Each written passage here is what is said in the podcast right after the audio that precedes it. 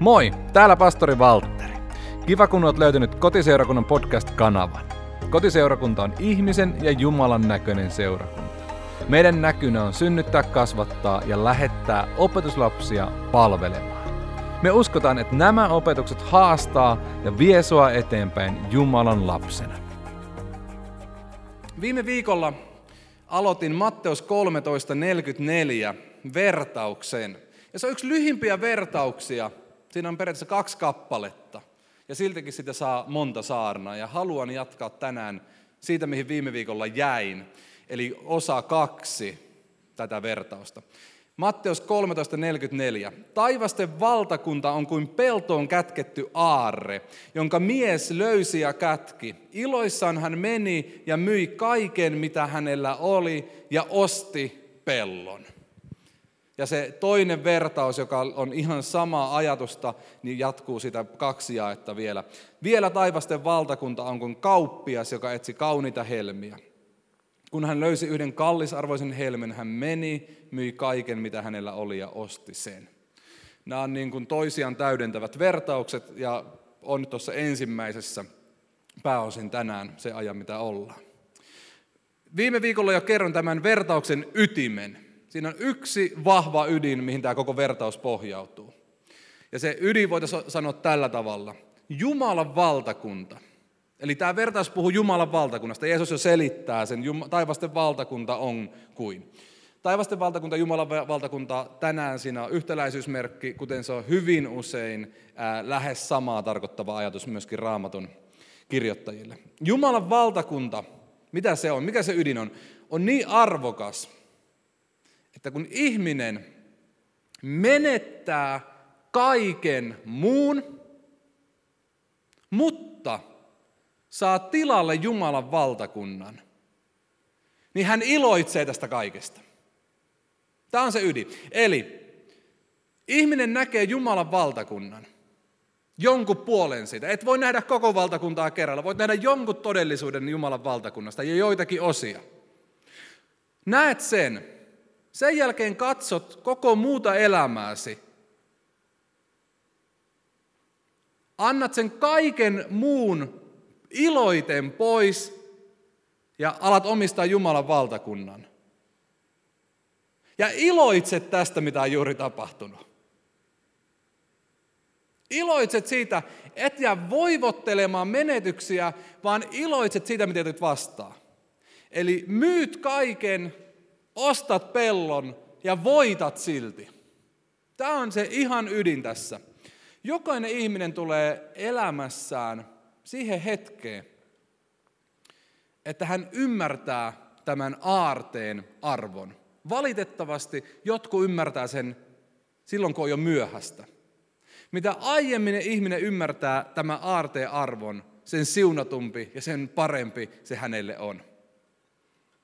Esimerkiksi tämä vertaushan kävi toteen Jeesuksen elämässä tai Jeesuksen lähipiirin elämässä. Tuli esimerkiksi rikas mies kerran hänen luokseen, nuori, nuori mies, ja, ja alkoi keskustelemaan, ja hän kohtasi Jeesuksen.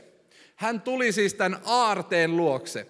Hän, hän kohtasi Jeesuksen, hän tutustui Jeesukseen siinä, ja kun Jeesus sanoi, että mene ja myy kaikki, mitä sinulla on, ja seuraa minua. Niin tämä mies katto omaisuuttaan, totesi, että se on niin arvokas, etten pysty, ja hän lähti pois.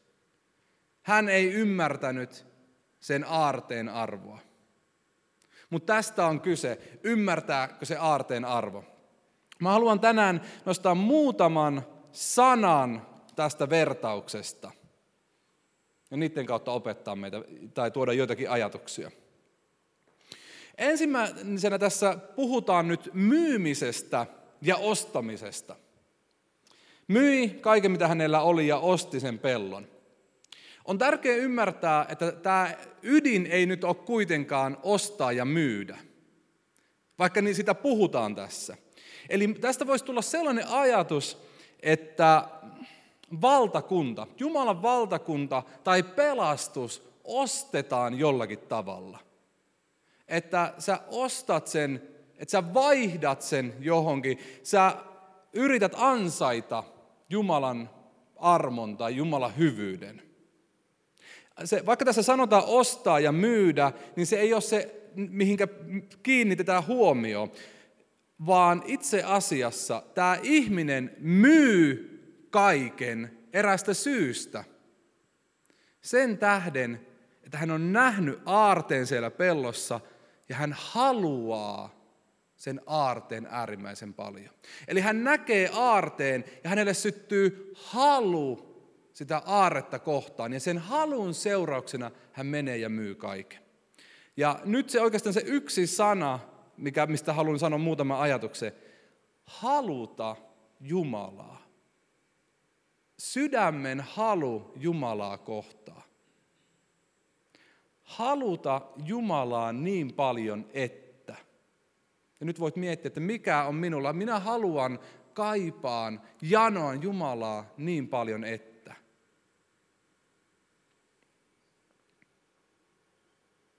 Tämä vertaus opettaa, että Jumalan haluaminen tällä henkilöllä menee radikaaleihin tekoihin. Minä haluan Jumalaa niin paljon, että myyn kaiken.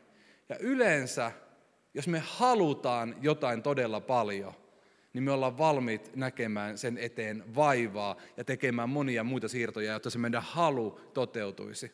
Ja tämä vertaus itse asiassa herättää meitä. Mikä on mun haluaminen? Mikä on mun intohimoni Jumalaa kohtaan?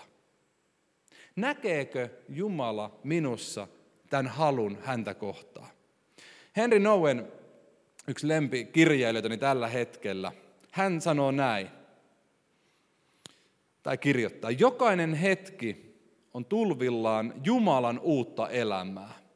Ongelma on siinä, että me annamme menneisyytemme, jota karttuu vuosien mittaan koko ajan lisää, hokea meille. Sinä tiedät kaiken, olet jo nähnyt kaiken, ole realistinen, tulevaisuus on vain menneisyyden toistoa. Ja tämä on se ansa, mikä meille välillä tulee meidän elämään, että me ajatellaan Jumalasta näin. Ja meitä katoo sen realismin ja minä tiedän jo ajatuksen taakse se haluaminen. Tänä aamuna vielä valmi, jatkoin tätä saarnaa pohtimista, niin Roomalaiskirje kaksitoista ja kuusi sanoo, älkää olko omasta mielestänne viisaita. Tämä osui minun tämä ajatus. Jokainen meistä lähestulkoon ajattelee, että minun ajatukset on ne oikeat. Mulla on ne fiksut ajatukset ja fiksut suunnitelmat. Ja Jumala alkoi minua puhumaan. Mä myönnän teille, että näin minä ainakin ajattelen, että mulla on oikeat ajatukset ja minä toimin näin. Mutta tämä ajattelumalli on todennäköisesti aika monesti esteenä Jumalan puheelle, Jumalan todellisuudelle, kun mä oon laittanut itse sen muotin ja sanonut, että tätä se on. Ja halu, jos mulle syntyy halu jälleen sydämeen Jumalaa kohtaan, niin ne muotit voi murtua, kun mä ymmärrän, että tämä halu alkaakin ohjata mua, eikä se, mihin mä oon tottunut viimeisen viidentoista vuoden aikana mun Jumalan palveluksessa.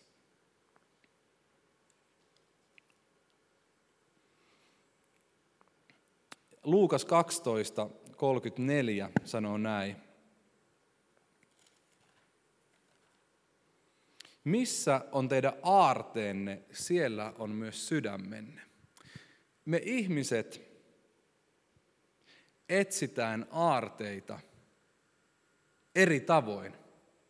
Valitettavasti huomaan, että mä etsin niitä monta kertaa mun aisteilla tai ulkoisten ihanteiden mukaan. Mulle kerrotaan maailmasta jostakin, että tää on nyt se aarre, mikä sun pitää, Valtteri, saada. Tämä on nyt se aarre, mikä sun pitää saada. Ja mun aistit alkaa johtamaan mun haluja. Ja mä alan haluamaan mitä erilaisempia asioita elämääni. Ja nyt Raamattu sanoi, että missä on teidän aarteenne, siellä on myös teidän sydämenne. Eli sydän tunnistaa sen todellisen aarteen. Ja mikä johtaa sun haluja? Jos sua, sun haluja johtaa ää, joku ulkoinen tai sun aistit, niin sä todennäköisesti saat sitä, mitä sä haluat, ja se ei tyydytä. Eli haluaminen sydämellä on se, mitä, mihin Jumala haluaa meitä johtaa. Tämä halu oli yksi sana, minkä halusin tästä nostaa. Toinen sana, minkä haluan nostaa tästä vertauksesta, se on lyhyt sana ja se sana on ilo. Iloissaan hän meni ja myi kaiken. Iloitsen, kun luovun kaikesta. Minkä takia? Hän näkee, että mä saan tilalle aarteen. Hän todennäköisesti, niin kuin viime viikolla sanoin, niin löysi, löyti tuolta pellosta saviruukun. Ja siellä oli ehkäpä kansi siinä ruukussa, ja kun hän avaa sen, niin se saattoi olla täynnä hopearahoja. Tämä on yksi tulkinta, mikä se oli. Iso ruukku täynnä hopearahoja. Itse asiassa sitä ruukusta ei varmaan näkynyt, kun ihan vähän sitä kantta. Se oli maan alle kaivettu. Ja jos olet nähnyt vaikka niitä ruukkuja, mitä, mistä, mitä on löydetty Gumronista, niin ne oli semmoisia näin korkeita about suunnilleen, vajan metrin tai sitä luokkaa. Niin sä voit kuvitella, sä potkaset siihen peltoon ja siinä joku kopsahtaa ja nostat sen kannen. Siellä sä et näe kuin sen alun siitä ruukusta. Sä alat kaivamaan ja kaivamaan ja kaivamaan ja se menee syvemmälle ja syvemmälle ja syvemmälle. Ja sä ihmetet, miten syvälle tämä meneekään, tämä aarre, mikä täällä on.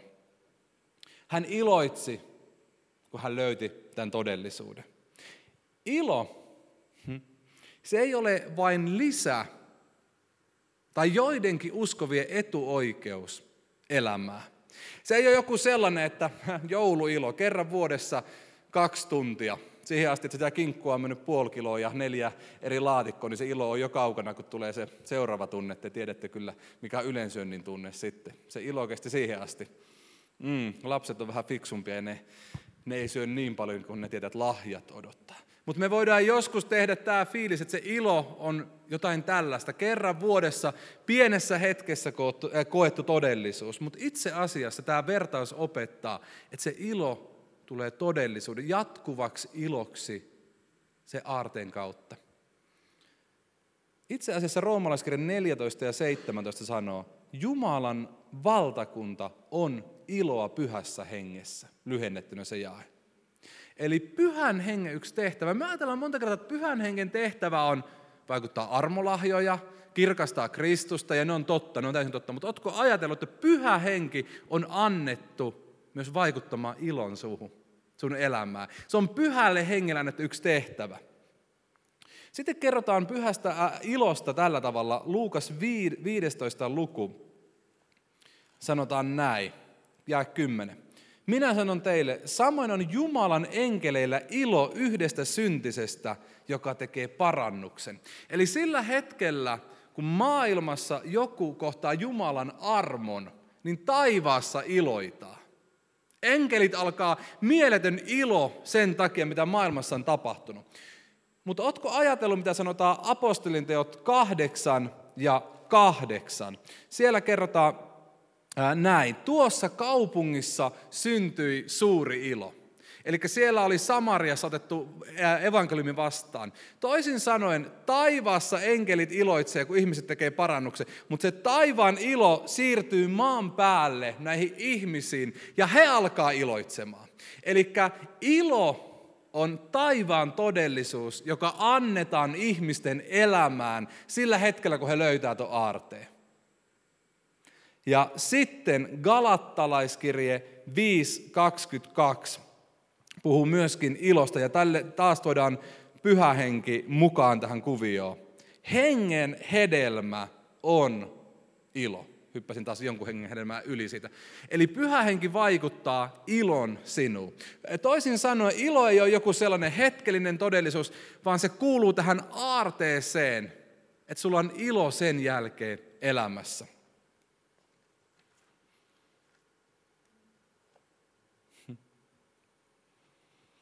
Itse asiassa psalmi vielä tähän, tästä kohdasta. Psalmi seitsemänkymmentä ja viisi sanoo näin.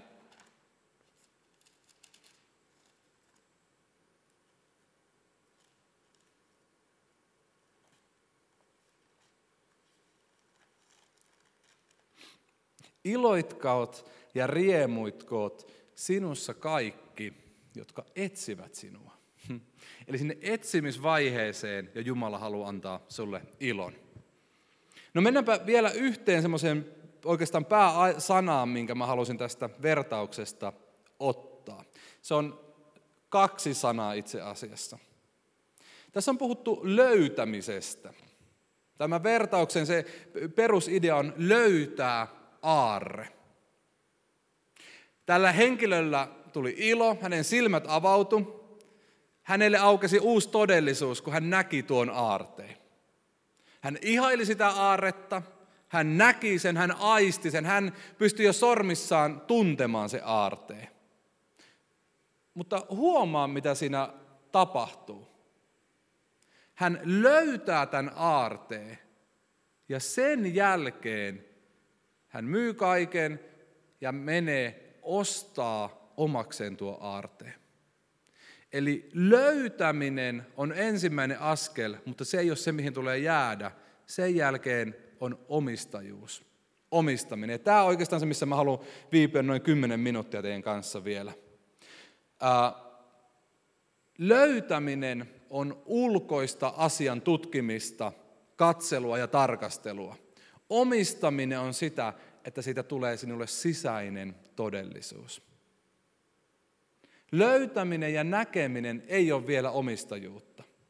Me usein huomataan tyytyvämme pelkästään löytämiseen. Me ollaan varmasti kaikki koettu ne hetket, kun me luetaan Raamatusta jotakin Jumalan todellisuudesta ja ajatellaan, että vau, wow, tämä on ihan mieletöntä. Ja se, seuraa, se on se löytäminen. Omistajuus on sitä, että sä alat elämään siinä todellisuudessa. Me kuullaan monesti Jumalan teoista. Ja me ajatellaan, että onpa hienoa, että tuolla on tollaisia juttuja. Omistaminen on se, että sä elät itse niitä tekoja todeksi. Minä tiedän tämän omalla kohdallani sillä tavoin, että mä näen monta kertaa ja mä janoon mennä paikkoihin, missä armolahjat toimii. Mä rakastan seurata tällä hetkellä striimien kautta tiettyjä seurakuntia, joissa mä aistin sen. Ja omistaminen on sitä, että mä elän itse niiden armolahjojen keskellä. Käytän niitä, harjaannun niissä ja viritän palavaksi ne. On täysin eri asia vielä löytää jotakin ja omistaa se. Itse asiassa tämä periaate kulkee läpi Raamatun uudelleen ja uudelleen eri ihmisten kohdalla. Apostolinteot kahdeksas luku antaa tästä yhden esimerkin. Täällä kerrotaan apostolit toimimassa ja he välittää Jumalan todellisuutta ihmisille. Apostolinteot kahdeksastoista luku. Apostolit panivat kätensä heidän päälleen ja he saivat pyhän hengen. Kerrotaan näin jakeessa seitsemäntoista. Ja sitten jakeet kahdeksantoista ja yhdeksäntoista. Kun Simon näki, että henki annettiin sille, jonka päälle apostolit panivat kätensä, hän toi heille rahaa ja sanoi, antakaa minullekin tuo valta, että kenen päälle minä panen käteeni, se saa pyhän hengen. Eli Simon löysi. Hän näki Jumalan todellisuuden ja hän halusi sen itselle. Hän ymmärrät, että mulla ei vie, että mä näen sen tuossa, mutta mä haluan sen itsellenikin. Hänen tapansa haluta oli vain täydellisen väärä. Hän antoi rahaa ja sanoi, että mä haluan tämän rahalla. Itse asiassa tämä kertomus olisi ihan tosi hyvä sun tutkia tästä eteenkin päin, koska siinä on avaimia, mitkä voi tulla sun elämään mahdollisesti. Siinä kerrotaan muutamissa jakeissa, miksi Simon ei voinut saada sitä. Apostolit paljasti sen. He sanoivat, että sä et voi saada, sulla ei ole osaa tähän, koska sydämesi ei ole vilpitön Jumala edessä. Tämä on yksi, eli onko mun sydän, Jumala haluaa aina, ennen kuin hän antaa, niin myöskin meidän sydämen laittaa kuntoon. Toinen asia, mikä siinä oli, jakeessa kaksikymmentäkolme, edelleen apostolit Pietari puhuu hänelle, minä näen, että sinä olet täynnä katkeruuden sappea ja kiinni vääryydessä. Eli Pietari joutui paljastamaan sieltä jotakin, että nämä on ne esteet, miksi et sä voi vielä olla omistajuudessa. En kerke niihin tänään jäädä kiinni, mutta sitä on ihan hyvä tutkia tuollaisia esteitä esimerkiksi, mitkä voi olla siirtyä etsimisestä omistajuuteen. Vastaava periaate toteutuu, niin kuin sanoin monta kertaa, otan ehkä vielä jonkun esimerkin, Luukkaan evankeliumin toinen luku. Siellä kerrotaan Simeonista. Jerusalemissa oli mies, jonka nimi oli Simeon. Tämä mies oli hurskas ja Jumalaa pelkäävä. Hän odotti Israelin lohdutusta ja pyhä henki oli hänen päällään. Eli hän oli mies, joka eli Jumalan yhteydessä. Ja hän oli löytänyt aarteen Jumalassa. Hän oli löytänyt Jumalan elämäänsä. Lisäksi hän oli tutkinut vanhaa testamenttia, sitten kerrotaan vähän myöhemmin siitä. Hän oli tutkinut Jesajan kirjaa ja löytänyt profeetian. Ja siellä profeetiassa kerrotaan, että tulee Jumalan palvelija, joka perustaa uuden liiton ja joka on valkeus, valo maailmalle. Ja Simeon löysi tämän profeetian todellisuuden. Tällainen Jumalan lähettiläs on tulossa, Jumalan palvelija, joka tuo valkeuden.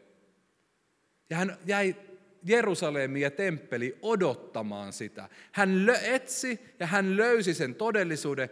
Ja sitten kerrotaan jakeista kaksikymmentäseitsemän eteenpäin.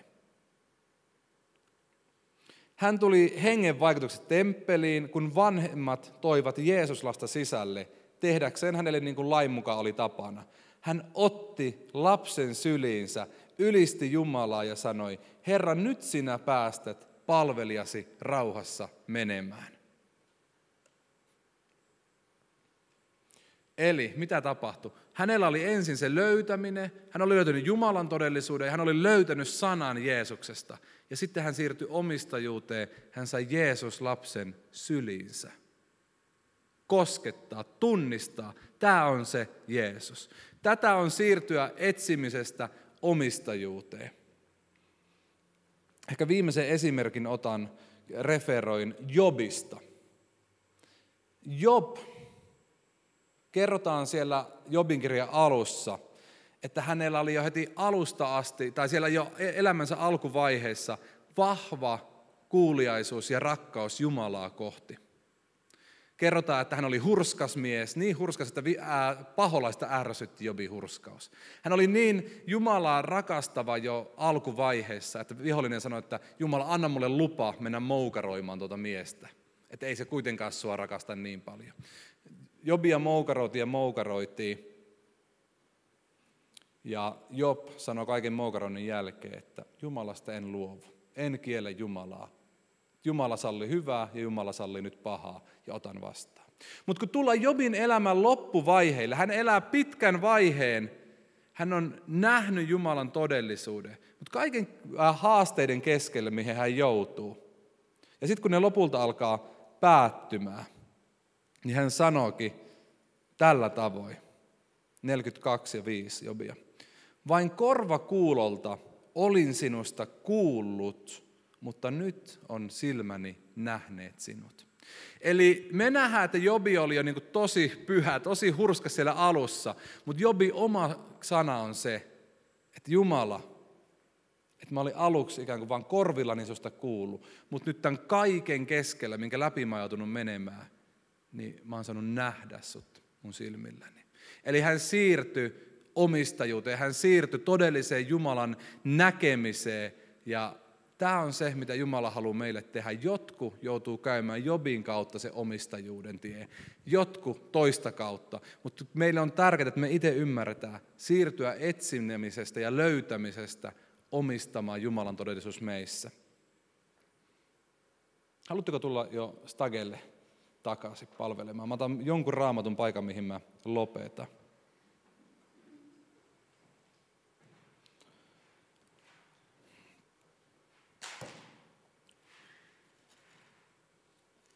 Paavali kävi tätä läpi.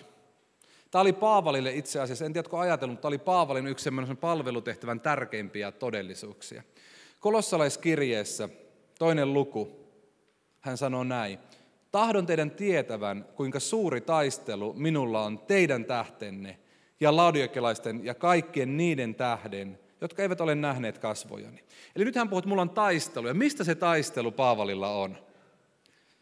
Että he sydämet yhteen liittyneenä rakkaudessa saisivat rohkeuden omistaa täysin varman ymmärtämisen, koko rikkauden ja pääsisivät tuntemaan Jumalan salaisuuden Kristuksen. Hänessä ovat kaikki viisauden ja tiedon aarteet kätkettyinä. Paavalin se suuri taistelu oli se, että voi kun nämä laodikelaiset ja Kolossan seurakunta vois päästä omistamaan koko sen rikkauden, joka Kristuksessa Jeesuksessa on. Se oli Paavali se, minkä puolesta hän taisteli ja minkä hän teki työtä. Että ihmiset saa omistaa Jumalan todellisuuden elämässään.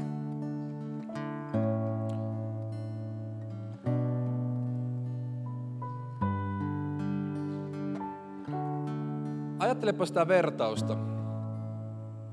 On pelto ja sieltä löytyy aarre. Ja kerrotaan, että mies menee kaiken, myy, myy kaiken, mitä hänellä on. Ja tulee ja ostaa sen pellon. Se vertaus loppuu siihen. Ei enää kerrotakaan yhtään enempää. Se loppuu tähän, että hän ostaa sen pellon. Nyt kun me siirrytään Paavalin kirjeeseen kolossalaisille. Äsken luin teille sitä, mutta muutamaa jaetta aiemmin. Paavali kertoo tämän vertauksen vähän eri sanoin. Sen salaisuuden, joka on ollut kätkössä ikuisista ajoista ja polvesta polveen. Paavali puhuu, että on ollut kätkössä suuri salaisuus. Hän puhuu aivan samaa mitä Jeesus. Jeesus puhuu aarteesta, joka on kätketty. Paavali sanoo, että salaisuus, joka on ollut kätköissä ikuisista ajoista polvesta polveen, mutta joka on nyt ilmoitettu hänen pyhilleen. Se on löydetty. Ja sitten heille Jumala tahtoi antaa tiedoksi, miten valtava on pakana kansojen keskuudessa. Se pelto, se harmaa pelto. Ja tässä Paavali sanoi, että pakana kansojen keskuudessa tämän salaisuuden kirkkaus. Kristus teissä kirkkauden toivo.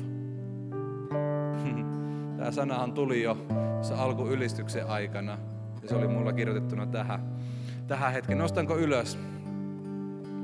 Tiedätkö, se aarre on Kristuksen tunteminen. Ja kyse ei ole vaan, että oot kuullut tänään sanan, vaan kyse on siitä, että sinä olet omistaja, tai aarteen omistaja. Kristuksen sisäinen tunteminen.